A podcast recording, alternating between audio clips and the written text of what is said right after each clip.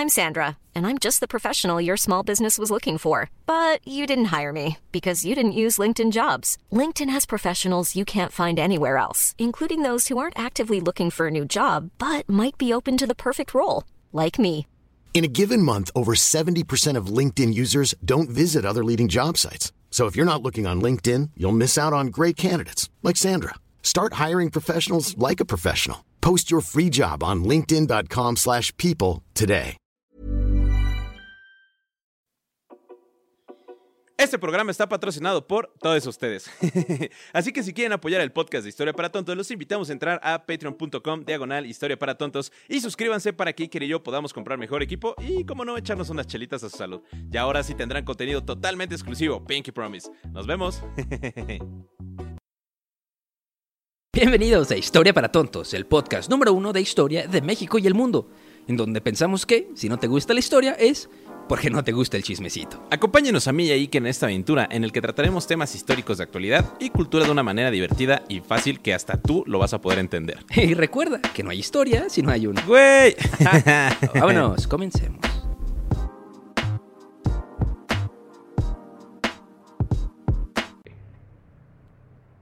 ¿Listo? ¿Ya empezamos a grabar? Avísenme. ¿Qué tal? ¿Cómo están amigos? Bienvenidos a otro bonito capítulo de Historia para Tontos, su podcast en el que dos carnales platicamos de historia para hacerlo un poquito más Ameno. e interesante. Ay amigos, no saben el esfuerzo que hacen. No, no. también, No, también es la mañana, también es la, es la primera vez que grabamos en la mañana. Es la primera vez que grabamos en la mañana. Lo que hacemos por ustedes. Mira, hoy fue mi día No mames, libre o sea, por, por el Me dieron podcast. el me- día por la muerte de la reina Isabel y aquí estamos. No, o sea, la neta, la tristeza que cargamos por Sí, la muerte de nuestra gran reina, la monarca Isabel. La matriarca. Pues realmente me tiene cansado, güey. o sea, es como cruda, pero a, moral, güey, a tal grado que me tuve que mudar, güey. O sea, dije, no, la, la reina Isabel pasó por aquí, no, no puedo, no puedo vivir en ella- un lugar donde la reina Isabel se haya hospedado, se haya, Sí. se haya acercado, ¿sabes? Y ella no tuvo el privilegio de escuchar. no tuvo el privilegio de escuchar nuestro podcast como ustedes. Sí, no, Siéntanse totalmente. Eso, eso me pone muy triste. De hecho, si no saben, ya estamos sacando. Había- íbamos Univer- a sacar capítulo con ella y se canceló. No, de hecho, o sea, ahorita vamos a sacar la, la versión este, History for Dummies, debido a que. History, history for Dummies. History for Dummies, the best uh, history, uh, the, the The best, best his- history the- podcast in the whole uh, world. the whole world. Welcome. this, this is the English version of this podcast. y así como de, ¡y Escocia independiente, perros! Reunificación de la Irlanda. Barbados, corre, Barbados, corre. Uh, Venga, que se deshaga la Commonwealth, viva el neocolonialismo. Exacto. Pero pues aquí estamos regresando juntos, como We're siempre, ¿no? back. Porque el- hace dos capítulos fue Teca con Esen, Así es. que también yo no pude ir porque yo ando en Aguascalientes. Y luego el pasado fue Iker con Sam y con Jerry. por- y porque Teca estaba en Oaxaca. Oaxaca. Parado en la carretera. Oaxaca. F. Ay, sí, que te tuviste para parar en la Güey, carretera. y todo. 11 horas de No, ida, güey. 12 de regreso. Oaxaca, eres precioso, me encantas, pero... Ya te hubieras grabado unos capítulos si en el quieren coche, que, güey. Totalmente. si quieren darle... No, güey, ojalá, porque estuve moviendo troncos. Pre- pregúntale, pregúntale a mi novia, güey. Estuvimos moviendo troncos así en la carretera para poder pasar. Estuvo chistoso eso. Estuvo bueno. No, pero, o sea, Oaxaca. Oaxaca es un estado muy bonito, pero nunca, así jamás en la vida viajen a Oaxaca por vía terrestre en lluvias. En lluvias. Nunca, o sea, neta, nunca, nunca, nunca lo hagan. Sí, son de esas cosas que dices. Primera y última en mi vida. Exacto. Si vayan en avión, les va a llover Sí, un poquito. Oaxaca, Oaxaca es precioso, se los recomendamos muchísimo. 100%. Pero sí, Por ciento recomendado. sí, por eso recomendado. Y pues regresamos ahorita ya con la programación habitual del podcast de Historia para Tontos y regresamos también a este, nuestra serie de Roma. No, claro, aparte hablando de Oaxaca, plantados. pues si no saben, Oaxaca fue creado por romanos. Ahí ¿no? también Son pasaron, Julio directos. César pasó ahí por ahí. Sí, ¿no? De, de hecho, pues eh, Calígula es descendiente del Istmo de Tehuantepec, güey. Los elefantes que ahí, domesticó. Aníbal para Eran la de conquista de Roma eran ahí, güey, de la Mixteca, güey. No, sí, el- sí. los establos estaban donde estaba Monte Albán. Ajá, más o Este, menos. Más o sí. menos, Sí, por no, ahí. de hecho la, la tumba 7 es la, la tumba de César Augusto, güey. Ándale, justo. Y que, sí. que en cada cumpleaños de- de- del César hacían la galaguetza, ya sabes. Sí, claro, güey, ¿no? La- No es cierto, amigos, no nos crean estas cosas. O sea, uno, uno pensaría que no les tiene que decir que es mentira, pero Se sorprendería con luego los comentarios que nos llegan. Sí, es- estos cuates solo desinforman. Sí, exacto, exacto. Pero No es cierto, no es cierto. No es cierto, nosotros informamos de una manera diferente. Pero bueno, nos seguimos con esta gran serie sobre los romanos. Exactamente. A mí me encanta Ya este terminamos de platicarles a ustedes sobre los quien- quienes fundaron Roma Sí. y los siete reyes que pasaron después de, de- De de Roma. Rómulo, de Rómulo y nos quedamos en Tarquinio el soberbio que fue el último Derrocado. gran rey derrocado este, por la sociedad romana, hartos ya de todas sus pasadeces de lanza, la verdad que sí se pasó de lanza y pues de hecho lo sacaron, recuerden un poquito de contexto del capítulo anterior para que refrescarles la memoria, pues estuvo como él metido en un, en un chismecito también, A huevo chismecito. de que su hijo, este, pues violó a una de sus novias y pues este, la, la muchacha de nombre de Lucrecia fue Ujú. enfrente de la corte romana, donde estaba el rey, donde estaba su familia, y de la pena que tenía y del enfurecimiento que, que, que pues, obviamente yo también hubiera estado enojadísimo, la. Lucrecia se este, apuñaló el corazón enfrente de todos y pues fue tanta la indignación de todo el pueblo romano que los corrieron, los corrieron, dijeron, ¿sabes qué? Ya estamos hasta, como dicen los papás, estamos hasta la coronilla Hasta las manitas. de todos ustedes y este ya, Sá- sáquense, sáquense por donde Sí, creo, vinieron, que- creo que es un buen ejemplo, ¿no? De sáquense cómo, pues como, como las monarquías no son el- los mejores sistemas este, Sí, políticos sí. y económicos, ¿no? Realmente cuando existen monarquías, pues básicamente pues puede haber un- una explotación de poder, puede haber este, abusos en contra de las sociedades. Sí, y, y ahorita vamos a platicar porque, digo, tan hartos quedaron los romanos que cualquier persona que ostentara el título de rey, como ya les platicamos ya en el capítulo pasado, terminaba muerto por manos Morido. de eh, los cortesanos, de, este, por los legisladores, por los senadores romanos. Los mismos senadores terminaban matando al quien ostentara al título de rey. Por eso, pues varias personalidades tan importantes como Julio César, pues terminaron así. ¿no? Como Nerón, Sí. pues se, ¿cómo se llama? Se embriagaron tanto de poder que terminaron por decir, "Ah, es que ya soy el emperador más grande de la historia, ¿por qué no me, por qué no puedo ser rey? ¿No? Pues ya, digamos, tengo todo el poder, pues es como si yo fuera un rey, en el momento que dijo rey, entonces lo echaron, ¿no? Y ya pues cuando cae la monarquía, entonces pues se crea la república, ¿no? De hecho Roma cae en un este en una crisis constitutiva, porque si es así como de, ok, güey, o sea, ya no somos este, ¿cómo se llama? Ya, ya no somos eh, una, monarquía, entonces qué chingados somos, ¿no? Que- porque yo creo que ahí ya está el primer este pues, o sea, todo, pues este, ah, se me fue la onda. Ya, o sea, está este... La base de datos de virus ha sido actualizada. Error 404. Información not found. no, ya. Este, caen, en, esta, en esta crisis constitutiva, pues porque como no sabían que era monarquía, entonces ¿qué iban a hacer, no? Iban a ser entonces una república como los griegos, porque aparte también así como de, "Mm, nosotros no queremos ser como los griegos. Entonces se distribuyen los poderes en dos personas, ¿no? Se le distribuyen en, principalmente en cónsules. Ok. ¿No? Hace cuenta que para los cónsules pues tenían unos poderes eh, muy similares a los del rey que este pues se le duraban un año aproximadamente. Sí, esto es según, según los historiadores empieza en el 509, pero pues hay que recordar que es como una fecha que ponen los historiadores más este, aproximada, porque no hay documentos que la valen. Y acuérdense que, digo, por eso a mí no me encantan la- las fechas, porque no es como que hay el relojito, ¿no? De que ya llegó el 509, ya somos república. Siempre son procesos que toman muchísimo, muchísimo, muchísimo, muchísimo tiempo. ¿no? Entonces, esto empezó, digamos, ya formalmente en el 509, pero ya llevaba gestándose unos 100 años atrás, ¿no? Sí, sí, totalmente. Porque, pues igual en el momento que terminaron eh, de sacar a Tarquinio el soberbio, pues eh, se quedaron en poder los patricios, que pues era la, como la élite romana, ¿no? Los que según las familias que habían ayudado a Remo, digo, a Rómulo, perdón, a este a fundar Roma. Y pues obviamente era una cosa de legado y los patricios, había dos tipos, este, estaban los patricios y estaban los plebeyos, ¿no?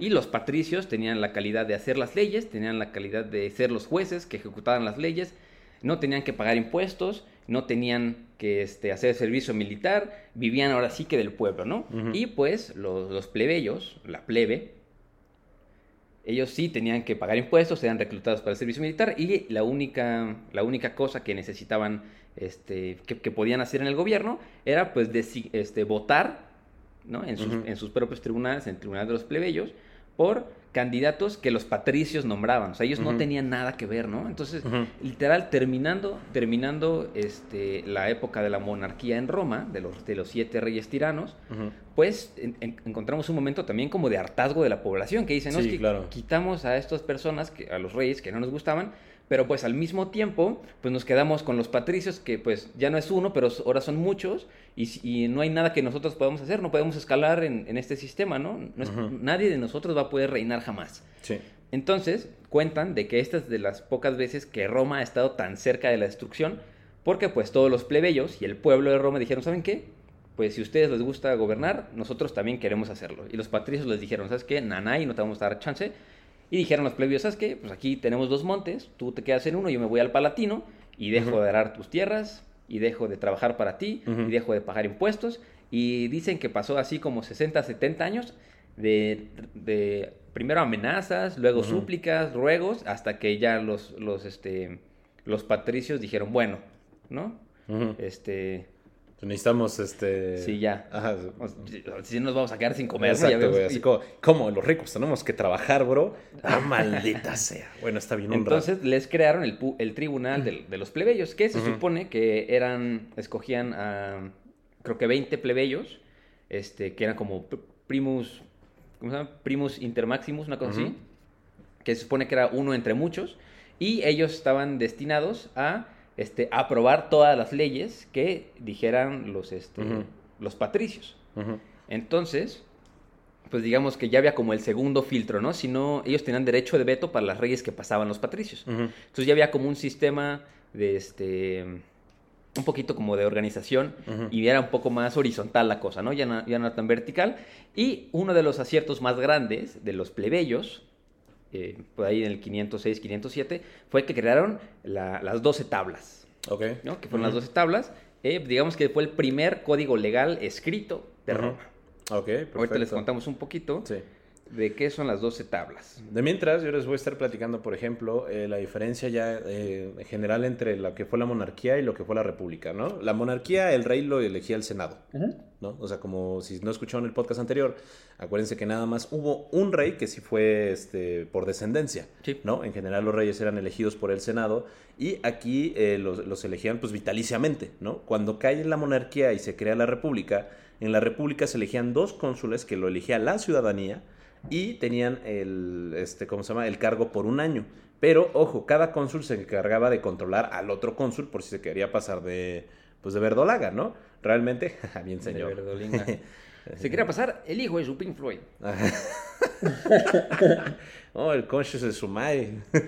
el conche de su madre. No, entonces hace cuenta que, pues no sé, si el cónsul Iker decía como de, "Mm, tengo ganas de matar a todos los plebeyos, entonces el cónsul Teca decía como, no, no, no. A ver, no se puede, ¿no? Pero si Ah, aún bueno, así, bueno. si el cónsul Iker decidía matar a todos los plebeyos, decía como, está bien, tienes derecho de veto, o sea, porque aparte se le transfirió el derecho de veto del rey, o sea, que hagan de cuenta que el rey podía hacer absolutamente lo que quisiera y no se le iba a juzgar hasta su muerte. A este se le, se le transfirió el derecho de veto a los cónsules, pero iban a ser juzgados cuando terminara su cargo. ¿no? Entonces tú podías hacer cualquier cosa, cualquier estupidez, cualquier maldad, cualquier tontería durante todo tu, este, tu mandato como cónsul, pero ya el, el- cuando se te acabara el, el, este, el mandato al final del año, ya te iban a juzgar, ¿no? Por todos los crímenes que hayas cometido. Eh, se dice que los primeros eh, cónsules fueron. Lucio Junio Bruto y Lucio Tarquino Colanitus, ¿no? Fueron los primeros dos cónsules de la República este, Romana. Y este, pero pues eh, como uno de, la- de los cónsules del Tarquinio fue- era parte, era familiar de- del rey, del antiguo rey, de Tarquinio el Soberbio. El Soberbio. Entonces lo tuvo, tuvo que abdicar el, tuvo que abdicar el güey y fue reemplazado por el cónsul Publio Valerio Publical, Publicola. Ok, órale. Cola pública, me gusta. Sí, las colas públicas. Carajo. Carajo. ¿Tu cola es pública, Iker? Más o menos. ¿Más o menos? una Ah, yo módica pensé que estabas no privatizado, pa. Una módica cantidad del Patreon. Si se suscriben al Patreon podrán, hacer- podrán, podrán ver nuestras colas con gusto. Suscríbete al Patreon, mis estimados. bueno, y si no pueden ver nuestras colas, van a escuchar un bonito pre-show. Exactamente. Ah, el, pre-show digo que aparte estuvo bien sabroso. Sí, verdad, el pre-show de ahora está muy sabroso, no lo vamos a spoilear porque queremos que se suscriban. Sí, sí, va a estar padre. Uh, capitalizando esto, yeah. El cochino dinero. Ah, maldita sea, yo pensé que hacían esto nada más por el gusto de la historia. Sí, la neta sí, porque no, si viviéramos del podcast no podríamos vivir literalmente. Pero, pero, pero como lo dice en la introducción, si se suscriben al Patreon nos podemos echar una chela a su salud. Sus- uf, Así que, qué rico. demonios viejo, me comí un comercial.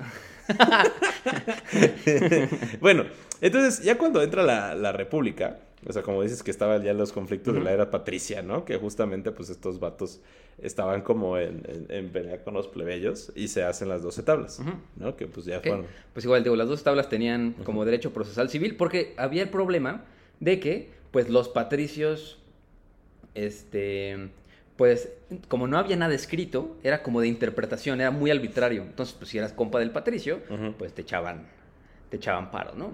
Entonces, pues ellos dijeron, no, es que, sabes que hay muchos abusos de poder por parte de los patricios. Entonces, pues lo que necesitamos es algo que diga este, lo que se puede hacer y lo que no se puede hacer. Entonces, la tabla 1, 2 y 3 contenían como el derecho procesal civil, ¿no? Que es como el- las leyes que regulan las acciones de la ley, las acciones judiciales que, este, que podían ejercer los ciudadanos romanos y este, pues eran muy formales y tenían que ver con pues, este, asesinatos y repartición del dinero, cosas así. Y las tablas 4 y 5 contenían el derecho de familia y de sucesiones. Digo, seguramente si son abogados, creo que en alguna vez en nuestra clase de derecho, porque creo que también nosotros llevamos derecho internacional y Ujú. público, Ajá. este, vimos derecho romano, pero así muy por arriba, ¿no? Seguramente si hubiéramos puesto atención no estaríamos leyendo nuestras notas ahorita. En las tablas este, 6 y 7, el derecho de obligaciones eh, y derechos reales, que son como los negocios, que tienen que ver con los negocios. Las tablas 8 y 9, el derecho penal. La tabla 10, el derecho sacro. La tabla 11 y 12 son las tubulae y nequae, como la tabla de los injustos, que es como, le dicen como el cajón desastre, ¿no? Que es como las cosas que están prohibidas, Ok. ¿no? Era como las cosas que están este, súper prohibidas por el, por el régimen. Entonces fíjate cómo antes, o sea, ponte que en el derecho penal no estaba, no decía, está prohibido matar, sino te tienes que ir a la tabla 12 y en la tabla 12 decía, está prohibido matar. ¿sabes? Ok. ujú. Entonces, hicieron esto y fue como una de las victorias más grandes de, de los plebeyos, pues porque digamos que empezaron allá a cuidar sus propios intereses y pusieron como... El, con las 12 tablas, lo, lo que dicen es que empezó ya la, expo- la época de expansionismo de Roma. Sí. Porque Roma ya dejaba de ver hacia adentro de conflictos internos, eso le puso pausa a los conflictos internos y pudieron ver hacia afuera. ¿no? Entonces, pues, en este momento, antes de las 12 tablas, Roma era, sí, un pueblo grande, era, un- era una ciudadcita chiquita en, el- en la región de Lazio, en, en- en Italia, y pues era el más grande de los pueblos latinos, Ujú. ¿no? Y pues, este, justo gracias con estas 12 tablas, al final, no me acuerdo ahorita se los busco, en lo que Teca les platico otra cosa, pero este, decía que eh, Roma se comprometía con todos los otros pueblos latinos circundantes que no iba a haber problema siempre y cuando el cielo y la tierra estuvieran en el mismo lugar. O sea que nunca va a haber problema. Sí, claro. Con que el cielo y la tierra no se inviertan, no, va- no vamos a tener problema con ustedes. Pero pues obviamente era como una posición de ventaja, ¿no? Era como, eh, bajo nuestras condiciones vamos a tener la paz. Y pues eso también este, no le empezó a gustar a los pueblos, A los pueblos a vecinos. los pueblos vecinos. No, y aparte es súper interesante porque como dices, ya con la entrada de la República dejó de ser, eh, empezó el verdadero expansionismo romano, ¿no? O sea, realmente ya se empiezan a dar el control de todas las ciudades latinas alrededor y de todos los pueblos latinos alrededor de, de Roma. Y pues, realmente los primeros en ser conquistados son los sabinos. ¿no? ¿Se acuerdan de los sabinos que pues eran unos pueblos que siempre estuvieron en guerra con Roma, que inclusive llegaron a tener acuerdos, pero pues aún así había ciudades sabinas. Hagan de cuenta que en este momento de la historia no existían países como tal, sino ciudades-estado, ¿no? Entonces cada ciudad era un país independiente, como lo era antes la antigua Grecia. Entonces, hace cuenta que pues, los romanos empiezan a conquistar a los sabinos y este, empiezan a, a- a declarar la guerra a los etruscos. ¿no? que se convirtieron también en sus principales enemigos. Entonces empiezan a, a tener diversas batallas, como la batalla del lago de Regilus en el 496 antes de nuestra era, en la batalla de Arixia en el 495 antes de nuestra era, en la batalla del monte Algidus en el 458 antes de nuestra era, batalla de Corbio, batalla de Cremera, la batalla de Bey, en la que pues finalmente este que es una batalla muy importante que ya pues posteriormente podríamos hablar de ello, porque es cuando finalmente Roma destruye y conquista por, eh, por fin a los etruscos, ¿no? La batalla de Veii en el 396 antes de nuestra era, pues realmente eh, le da fin al, al, gobierno etrusco en la península itálica, ¿no? Entonces es algo muy, muy, muy interesante, muy importante, pero eh, con este expansionismo, pues obviamente venían un montón de, de problemas, ¿no? Como siempre. Por ejemplo, tras que ya empieza como a a calmarse lo que fue el conflicto, el conflicto de, los, de los plebeyos y los patricios, pues ¿qué pasa? De repente los pueblos galos del norte de Italia deciden organizarse e invadir Roma, ¿no? entonces se hace la, la invasión celta, ¿no? Eran tribus, bueno, eran eh, celtas galos, que se da una, una, invasión en el 390 antes de nuestra era, y este es principalmente cuando la tribu de los Eones, que se encontraban en el noro, noroeste de Italia, deciden invadir dos ciudades etruscas que están influidas por Roma. ¿no? Entonces los romanos deciden eh, organizarse, eh, juntan a lo que era pues en ese entonces cuatro legiones romanas y muchísimos aliados latinos y se enfrentan al comandante Breno, ¿no? al rey Breno, que era el líder de los eones, en los cuales se enfrentan en la batalla de Alia. ¿Eh? en la batalla de Alia, pues fue en algún momento, bueno, fue por ahí en las cercanías del río Alia, literalmente y se da eh, la, una de las grandes, primeras grandes derrotas de Roma. Y no solo eso, sino que se da el primer saqueo de Roma. Los galos derrotan, así destruyen a los romanos totalmente, que eh, traían un ejército aproximadamente de 15 mil soldados contra 12 mil galos, son totalmente este, destruidos. Y este, los, los eones persiguen a los romanos hasta Roma y durante la batalla pues los mecos, los romanos no lograron cerrar las puertas y los galos saquean Roma, ¿no? Y es el primer saqueo de la ciudad, ya... Sí, es como la primera derrota Ajá, sí, como formal, así. Sí, sí, sí, no, y aparte, o sea, realmente... Eh, pues ya es como la primera derrota ya histórica, ¿no? Que ya sabemos que sí pasó. Bueno, que probablemente sí haya pasado y ya hay escritos, ¿no? O sea, y hasta se dice que, pues, se tomó Roma porque los eones se dieron cuenta que no había soldados en las murallas. Entonces, como no había soldados en las murallas, pues pudieron haber, este, eh, escalaron las murallas y pudieron abrir las puertas de Roma y pudieron entrar todos los galos a matar a todos y saquear totalmente la ciudad, ¿no? Aparte que, pues, este, la, lo que pasó también es que la clase de los plebeyos, los plebeyos sí se dieron cuenta que venían los eones y decidieron cerrar sus puertas en su parte de su monte, pero abrieron las puertas del lado de los patricios. Ah, eh, para que justamente para vaya. vaya, vaya, ¿no? O sea, eso es una rebelión comunista, ¿eh, brother? Totalmente, güey. Es el marxismo romano. sí, o sea, porque los eones saquearon principalmente la parte de los, patricios, ¿no? O sea, que entraron al foro romano, lo destruyeron, güey. Júpiter y Todo, todo, güey. Toda la parte de los patricios, pues estos güeyes lo deshicieron. Pero pues obviamente los, los, plebeyos no se dieron cuenta que pues al, permitir eso también facilitaron la entrada, ¿no? A su parte de Roma. Entonces, eso fue así como un súper problema, aunque hubo, pero fue, curiosamente, la primera vez que Roma fue saqueada. Ok, perfecto. Y justo creo que de, de, esa anécdota sacaron como una de las tradiciones más grandes en el ejército romano para deshacerse de los enemigos, porque pues ellos decían que este, los romanos, te lo juro, saqueaban los pueblos y les sacaban los ojos a la gente para que no pudieran ni siquiera llorar la victoria. Eso según eso decía, ¿no? y los, este, los galos, eh, había como, como, una, ay, como una cuenca dentro del, eh, para entrar al, monte Palatino. Había como dos paredes, entonces lo que hicieron estos güeyes fue, como está en una posición ventajosa hacia arriba, dejaron que todos los romanos pasaran por la cuenca, ya obviamente rendidos, y desde arriba con lanzas los picaban a todos. Entonces, eso lo empezaron a hacer los romanos. O sea, los humillaron tanto que dijeron, es que nosotros también tenemos que empezar a hacer eso para humillar hacia la gente. Entonces, a cada conquista que hacían buscaban un lugar similar y, ponían a la gente en posición de desventaja y órale, pásate, como, como pamba china, ¿no? Literal, de que pásate, te dan una nalgada, pues así, pero con una lanza en el cuello.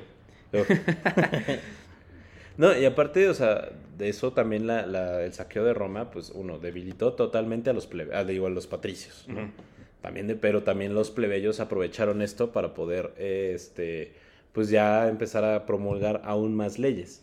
¿no? De hecho, es una, una, parte de la historia romana que es a partir del 366, 367 antes de nuestra era al 287 antes de nuestra era, donde pues los, los eh, plebeyos empezaron a experimentar la crisis de deuda. Ok. ¿No? O sea, que justamente pues este, empiezan un montón de protestas encabezadas por Marco, Man- Man- Marco Manlio Capi- Capitolino. Ay, Ok. muy verga con los nombres.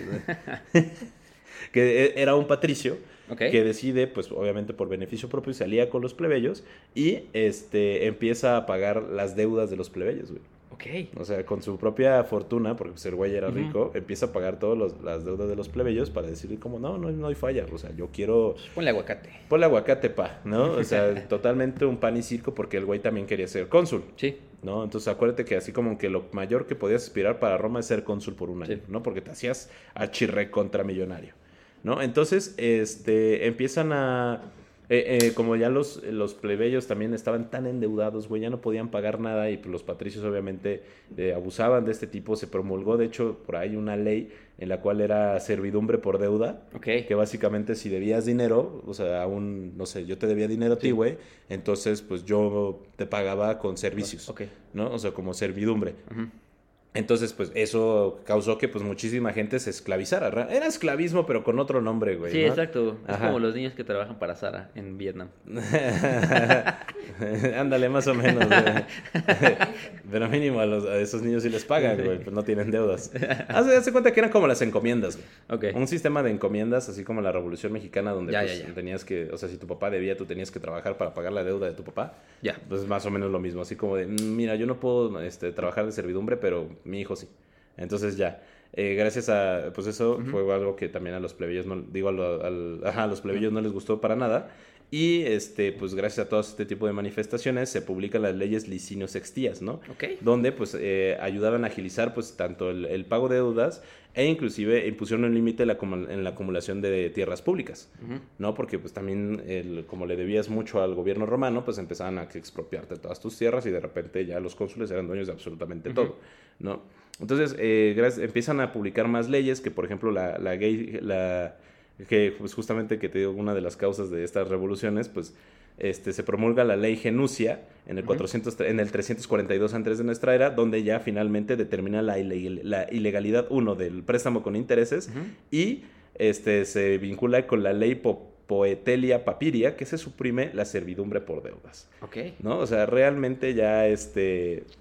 eh, Pues empiezan a, a tener ya un poco más de formalidad en sus leyes, ¿no? Sí, y, y justo lo que comentas de que había un límite de las tierras que podías tener, este, se le conoce como el periodo de la reforma agraria. No, no- no es, no es- no es nada nuevo, no se lo inventé Everyone knows therapy is great for solving problems, but getting therapy has its own problems too, like finding the right therapist, fitting into their schedule, and of course, the cost. Well, BetterHelp can solve those problems. It's totally online and built around your schedule. It's surprisingly affordable too. Connect with a credentialed therapist by phone, video, or online chat, all from the comfort of your home. Visit betterhelp.com to learn more and save 10% on your first month. That's BetterHelp, H E L P. Emiliano Zapata y los romanos lo hicieron primero, ¿no? Literal dijeron, tú ya mal. tienes muchas tierras, tú nomás puedes tener X tierras y le voy a dar la tierra al que la va a trabajar. La Em, tierra es el, em. que lo trabaja, no lo digo. Eso es socialismo, bro. Es socialismo, bro. Maldito, este, ¿cómo se llama? Roma socialista. Ah, con razón se extinguieron los romanos. O sea, la prueba número uno de que el socialismo no, No funciona. Exacto. Ahí estaba Emilianum Zapatum. en Morelums. El Morelum. Qué pendejo, güey. No, aparte, también algo que empieza a evolucionarse, güey, es que se crea la, la- el- la figura del edil plebeyo, ¿no? O sea, ya no nada más estaba como la, el, el- o sea, ya había, este, ¿cómo se llama? Eh, senadores plebeyos, güey. ¿Sí? ¿No? Porque antes nada más los senadores podían ser los patricios. Sí. Así como, ¿cómo, bro? La clase alta nada más era lo único que podía gobernar. Uh, no, Uh, pues, no. Sale, es algo que, que quedó en el pasado, ¿no? No, qué bueno que, que eso ya desapareció. No, este, justamente, este, ya se crea esta figura de, de los senadores eh, plebeyos, que también pues ya se supone que veían por, por parte de, de todos los plebeyos y así, pero este, pues justamente tam- también este, gracias a esta figura pues empiezan a, a hacer más leyes a favor del pueblo, ¿no? O sea, justamente también pues ya se, que se crea la figura del- de, de los tribunos, que eh, pues empiezan a también debilitar el gran poder que ya tenían los senadores. Y eh, justamente pues empieza a dar, también empieza aquí una cosa que se llama cabildeo. Si no saben qué es el cabildeo, Lobbying en inglés. el lobbying, ajá. Empiezan aquí también los cabildeos porque los tribunos también se encargaban de convencer a los senadores en pasar ciertas leyes. Ok. ¿no? Y se ofrecía con base del tributo. ¿no? O sea, entonces el tributo servía que para justamente tú le dabas un tributo al senador para que este senador te ayudara a pasar ciertas leyes. Algunos les dicen sobornos. Sí, algunos les dicen. Algunos les dicen sobornos, Mordidas. mordidas, pero aquí le vamos a poner Cabildeo. cabildeo, ¿no? Entonces, este, pero ¿qué pasa? Aún así, eh, a pesar de todas estas leyes, este, pues hay una súper, súper, súper crisis de, este, económica, ¿no? Porque también empiezan a darse préstamos muy grandes, ¿no? O sea, a pesar de que los plebeyos ya ocupaban un número significativo de cargos eh, magistrales, este, pues también el número de senadores empezó a aumentar, ¿no? O sea, ya había tribunos plebeyos, ya había senadores plebeyos y empieza a formarse una nueva aristocracia, empieza a formarse una nueva, una nueva nobleza, güey. Sí. ¿No? Porque, como dijimos, nada más estaban los plebeyos y los, este, ¿cómo se llaman? Los, Los pat- patricios, sí. nada más. Pero como los plebeyos empiezan a ganar dinero, empiezan a, o sea, ya después en la, en la Edad Media le llamamos las burguesías, Ajá. ¿no? Empiezan a crearse pequeñas burguesías, este, y empieza a cambiar la organización social de Roma, ¿no? O sea, que casi, casi, casi, este, em- empieza a, a crearse la clase media. Ajá. ¿no? Ya hay clase media. Pero, pues, eh, esto que pasa, pues, obviamente, los plebeyos son los que siguen sufriendo porque siguen pidiendo grandes préstamos. Entonces, ya la deuda para el 287 antes de nuestra era estaba súper así hasta el top, ¿no?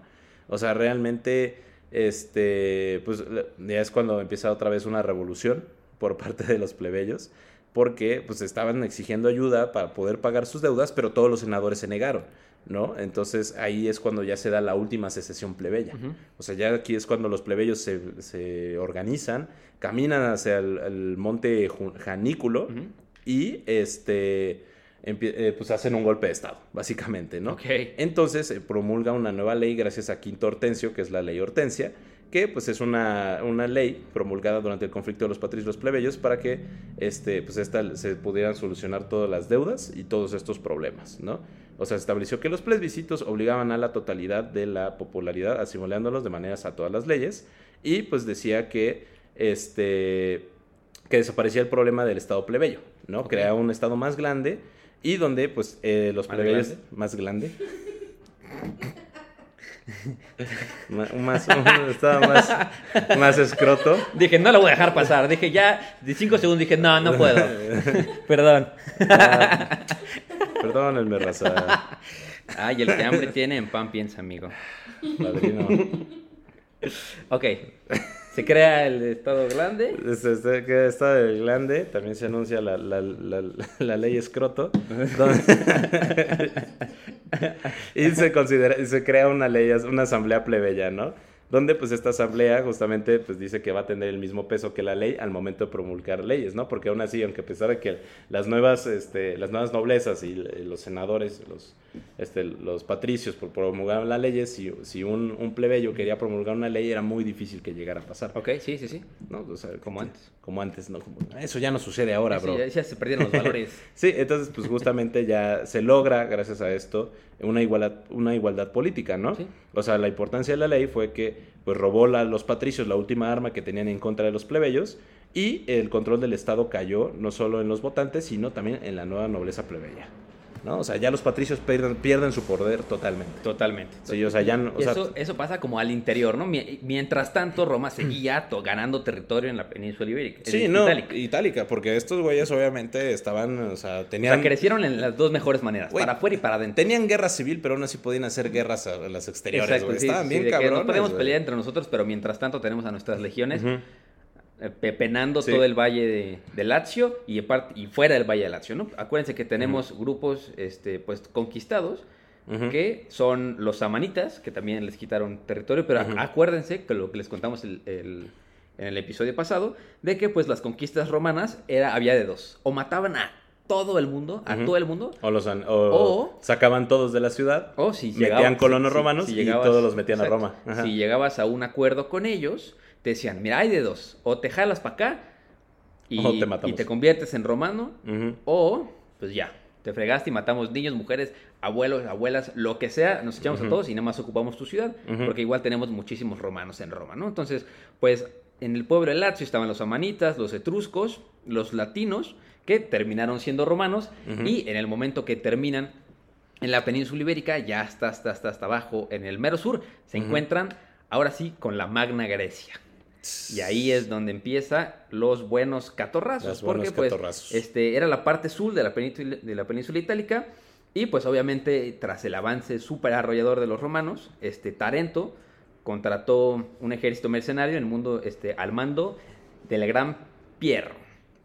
Pirro, perdón. Pirro. Pirro. ¿De dónde viene lo que, lo que a Teca le gusta contarnos sobre las guerras pírricas? Las guerras, la victoria pírrica. Exacto, ¿no? el, el rey de Epiro, ¿no? Entonces, pues este legendario personaje, además de tener 25 mil soldados, pues traía ahora sí que el nuevo modelo de, este, de equipamiento militar, Militar, que tenía una trompa y dos colmillos enormes, unos tanquesotes llamados elefantes, que ya después les contaremos un poquito más cómo se utilizaron en las guerras púnicas y por qué estuvieron a punto de, de Sí. extinguirse los, los elefantes, ¿no? No, se extinguieron, güey. El elefante, el elefante africano de- Mi- miniatura, pequeño, ¿cómo se miniatura, una cosa así se llama, se extinguió, güey, gracias a las pinches guerras púnicas, güey, y también a los circos romanos. Sí, justo. Sí. Pero bueno, eh, eh, justamente es bien interesante porque, o sea, los romanos nada más tenían poder en Italia. O sea, en la- lo que hoy conocemos con Italia, en la península itálica.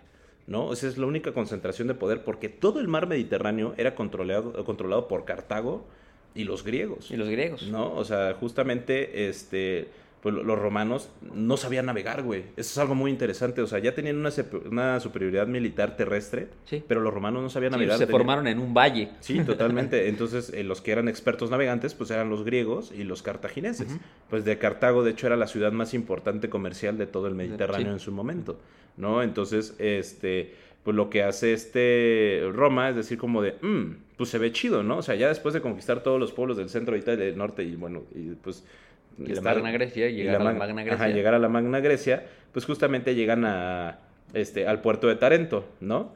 Donde este, rompen un- la paz con, este, con eh, Epiro, la ciudad de, de Epiro, y este, pues entran en guerra. Ahora sí, entra en guerra, pero che- chequense este dato, ¿no? Porque al momento de los romanos entrar a las ciudades de. Grecia, se dan cuenta que ellos tienen cosas que ellos jamás han visto, tienen un arte que jamás han visto, que hablan un lenguaje que les gusta mucho, que tienen este, estructuras de poder muy diferentes a ellos, que visten diferente, que, tienen música impresionante, ¿no? Entonces en ese momento se empieza también a formar la cultura grecorromana que le dicen, ¿no? Porque pues los romanos sí ganan, obviamente, spoiler, la, la guerra, la guerra guerra, con- pero la, la- la- la victoria cultural la ganan los, los griegos, porque los romanos de la élite, lo que antes eran los patricios, pero ahora se convirtió en la burguesía, mandaban a sus hijos a, a aprender griego. ¿no? Sí. Y aprender artes griegas y filosofía, que era, una- era un, era un... Pues Julio César fue este alumno de Aristóteles, güey. Justo. Sí, fue Aristóteles, ¿no? Sí, sí, justo. Creo, si no, ahí Algo así. Ni creen que, para fue, contar- ni creen que es nuestro trabajo, bro, contar la historia. Así como, ¿quieren que nosotros la contemos? No, pues, pónganse a investigar, raza. No, pues justamente, o sea, los romanos ya tenían conocimiento de los griegos, ¿no? Y sabían que era una sociedad bastante avanzada a diferencia de ellos. Pero su objetivo era, este, pues, equivalarlos y, eh, eh, bueno, ser equivalentes y superarlos, ¿no? Totalmente. Entonces, cuando, cuando los romanos llegan al puerto de Tarento, eh, los tarentienses le, le piden ayuda a Epiro, que curiosamente es el primo de Alejandro Magno. ¿No? Ojo ahí, está chido.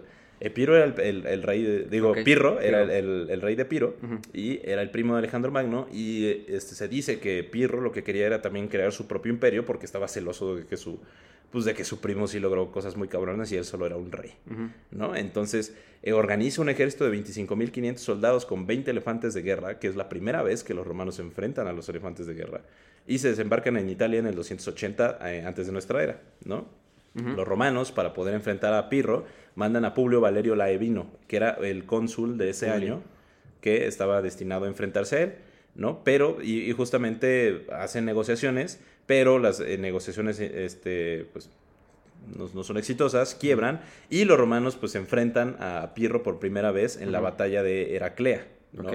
Entonces, este, lo cual los romanos son derrotados. Debido a que pues, los elefantes estaban muy cabrones, güey. O sea, realmente. Sí, sí, sí. O sea, no, no- O sea, ¿cómo peleas con algo que jamás has visto? Vas tú en caballo, güey, te ves en pinche elefante. O sea, obviamente, ¿cómo, cómo verga Sí, enfrentas ¿cómo eso? peleas? Que- algo es- que jamás has visto en tu vida, güey. Imagínate. Güey, es como la, la, Blitz, la Blitzkrieg, güey. Se dice que la, la- la desesperación de, los de los polacos Ajá. atacaron a los tanques alemanes en con caballería, güey. Sí. Y, o sea, y un ataque de la Primera Guerra Mundial que fue un ataque en lanza. Ajá. O sea, así es como de bro. Era lo mismo, güey. O sea, tú mandas acá tus. ¿qué- ¿Cómo se llama? Velites. Se llaman así la caballería romana. Mandabas a los velites contra un elefante, güey. ¿Qué le vas a hacer? Como en Age of Empires, ¿no? De que tu caballería, tus, tus, este, Ah, tus- sí, tus güey. dragones españoles contra un pinche Shelby, ¿no? contra un Mustang Shelby azul, güey. How do I turn this on? How to turn this on. No, y, este, justamente, pues ya este, Pirro derrota a Roma y decide Pirro marchar sobre Roma para sitiar la ciudad, Sí. ¿no? Pero este, lo que busca Pirro es buscar, eh, es este, lograr la deserción de todas las ciudades etruscas que estaban controladas por Roma, ¿no? Porque él quería, tenía como el objetivo más de hacer un divide y vencerás. ¿no? Y eh, crear una revolución etrusca. Pero, pues, eh, los, los romanos logran convencer a los etruscos de que no, no se levanten en armas, de que ellos son primos, son hermanos. Y, este, en el contrario, se unen los etruscos con Roma, güey, para poder atacar a Pirro. Entonces, Pausa de foto. Pausa de foto, ya.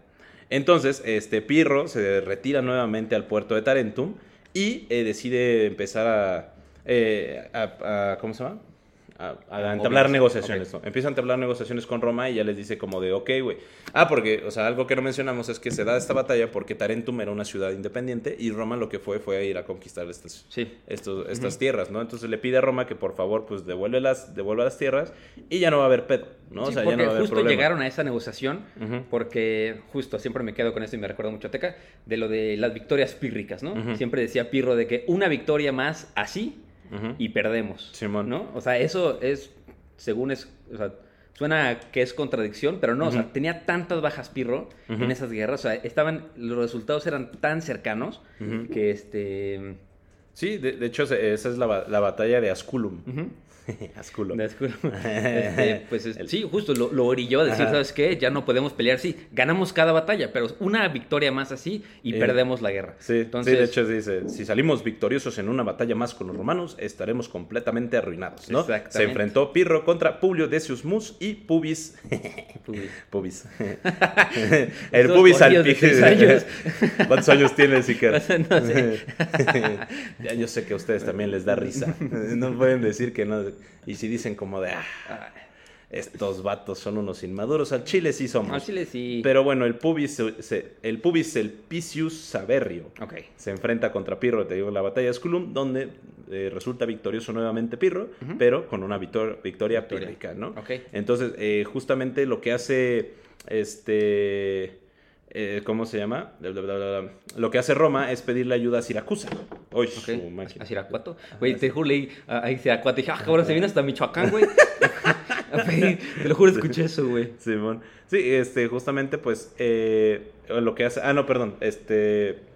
Este, justamente, Pirro pide ayuda a Siracusa. ¿no? Que estaba este, gobernado por el tirano Teón, que estaba luchando contra una invasión de Cartago. Entonces, eh, este Pirro no, no tenía la, la idea de que, pues, si ayudaba a Siracusa y Cartago, pues, aparte Cartago, pues, era también su enemigo, ¿no? Bueno, su enemigo comercial, totalmente, Sí. ¿no?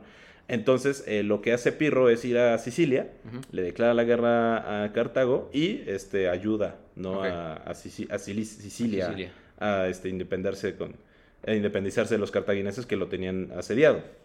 ¿no? Entonces, aquí es ya cuando este, eh, pues también empieza ya a tomar un poco más de forma Cartago, ¿no? Porque Cartago, si ustedes no saben en dónde estaba, se encontraba en lo que hoy conocemos eh, Argelia. En el norte de África. ¿no? Está en el norte de África, no, no Sí. me acuerdo qué países. Pues ¿no? era. Sí, bueno, eh, o sea, parte de Libia, Mauritania, eh, Marruecos, o sea, era todo el norte de África, ¿no? Sí, sí, sí. Entonces, eh, estos cuates tenían todo el control del Mediterráneo y eran la potencia naval. Lo único que se le podía enfrentar era Grecia, Ok. ¿no? Entonces, pero realmente no tenían ellos un conflicto en sí. Porque como les digo, pues Grecia también en ese momento no era un país, no era un, sino que estaba dividido en diversas ciudades-estado.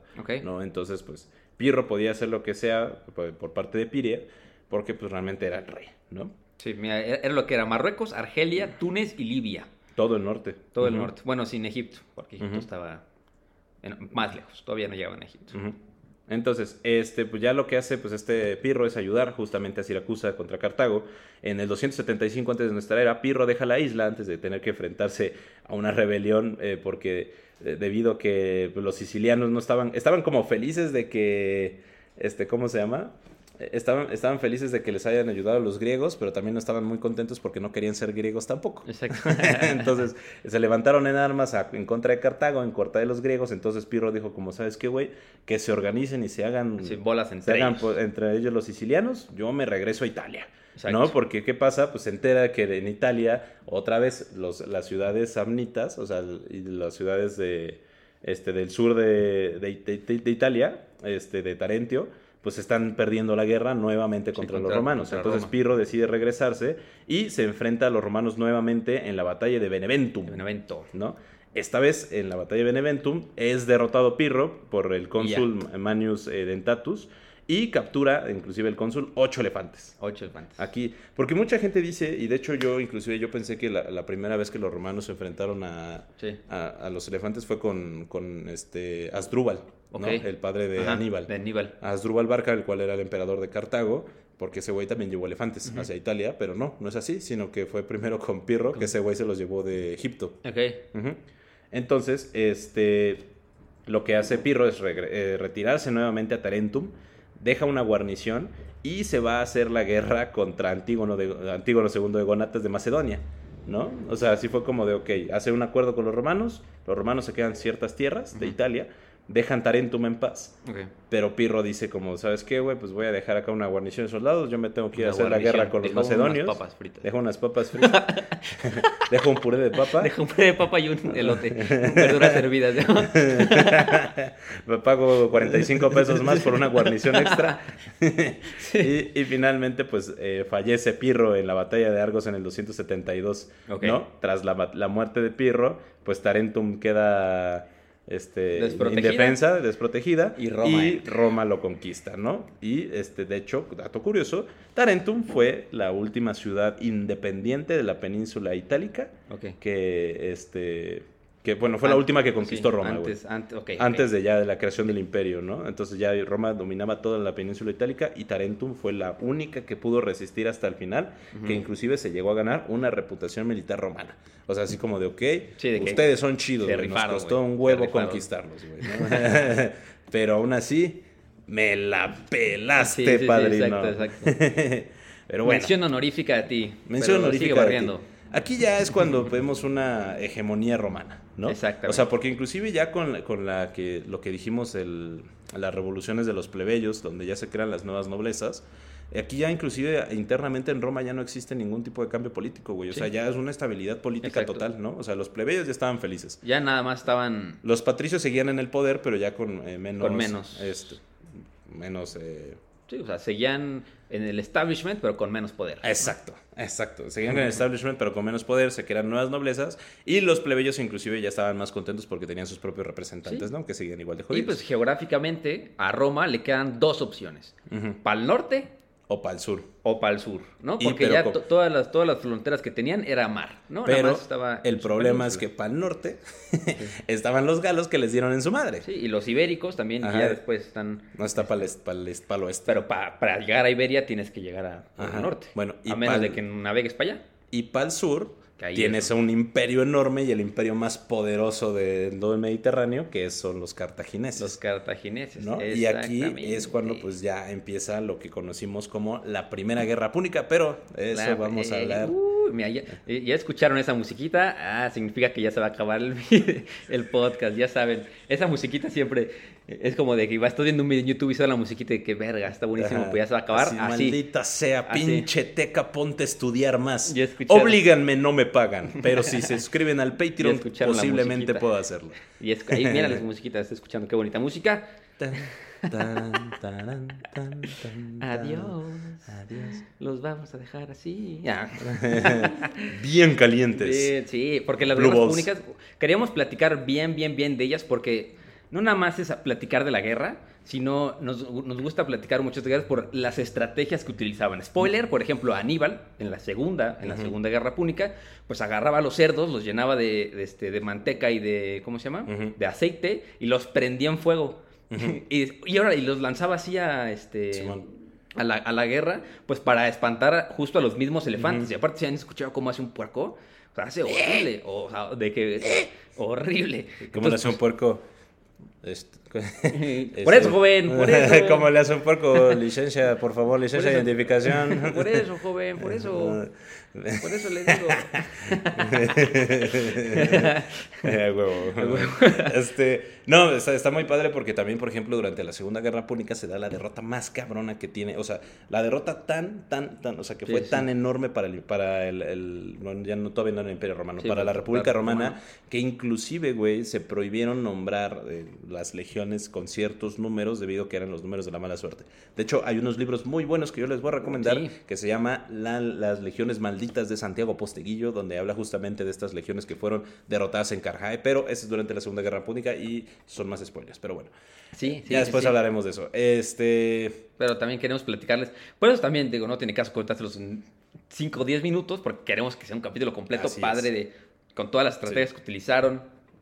Y este. aparte es el, el- ya el cenit del militarismo romano. Sí, justo. Está muy y cabrón, güey. spoiler, así, cuando capturan a Aníbal, en una de las sus muchas capturas le preguntaban de que para ti, ¿quién es el mejor general del mundo? ¿no? Y él decía, el primero, este, ¿cómo se llamaba el que peleó contra Aníbal? Se me- se me Pablo, eh, Emiliano. Emiliano. Corneo Escipión Emiliano. Con lo, lo captura Escipión y le dice, ¿y para ti quiénes son los tres este, Mejores. mejores generales de toda la historia? Y dice, bueno, el primero, Julio César. Este, Todavía no existía Julio César. No, al- alguien más. Marco. Alguien dijo. no es cierto, ¿eh? se lo creí, me estoy inventando, no, cierto, no me acuerdo. Mejor se los cuento en el siguiente capítulo. Sí, mejor me dije, este güey, no mames, güey, César es como 100 años después, cabrón. Y yo, Simón Bolívar. Simón Bolívar. no, este... Mo- Anakin Skywalker. No, Morelos, güey. Morelos. Morelos, güey. ¿No ves que lo dijo Napoleón? A mí denme tres Morelos y conquisto toda Europa. Justo. Es Entonces, sí, menos, sí. Le preguntaron tres, dijo Simón Bolívar, Morelos y yo. Y yo. Y, mi, y Miguelón. Y Miguelón. Pero bueno, muchísimas gracias, mis estimados, por estar una vez más aquí en Historia para Tontos. Los queremos mucho. Suscríbanse al Patreon. Suscríbanse al Patreon, por favor. El siguiente capítulo, Pinky Promise, les contamos la anécdota que les debemos de los 210 mil seguidores. De- Simón. Y ya vamos a rifar el libro. y ya, ya. Vamos eh, a rifar unos libros, así que por favor estén atentos. ¿Qué era? Era Patreon, Patreon uno, Facebook, otro, Instagram otro. y ya, ¿no? Y ya. Ya. Nos acaba. está. Ah, uno por Twitter. Uno por Twitter. Uno por Twitter, así que vamos a hacer así que la dinámica de... Para poder participar en la dinámica, Para poder tienes que etiquetar a cuatro de tus mejores amigos. Depositar Con- 150 mil pesos en esta cuenta. En el PayPal de Juan Pazurita. Este vato, güey. ah, maldita sea, Ah, un temblor, Juan Pazurita en corto. En corto, digo, de cochina dinero. Deposítenme. Pero, bueno, mis estimados, ya, ya saben que aquí nos burlamos de todo. Juan Pazurita, yo sé que a veces tú escuchas este podcast, así que si lo escuchas no te enojes. Este, Vente, vamos a platicar. Vente, vamos a platicar. Entonces, los queremos mucho y acuérdense que no hay historia si no hay uno. güey, nos Vámonos, vemos. bye. bye.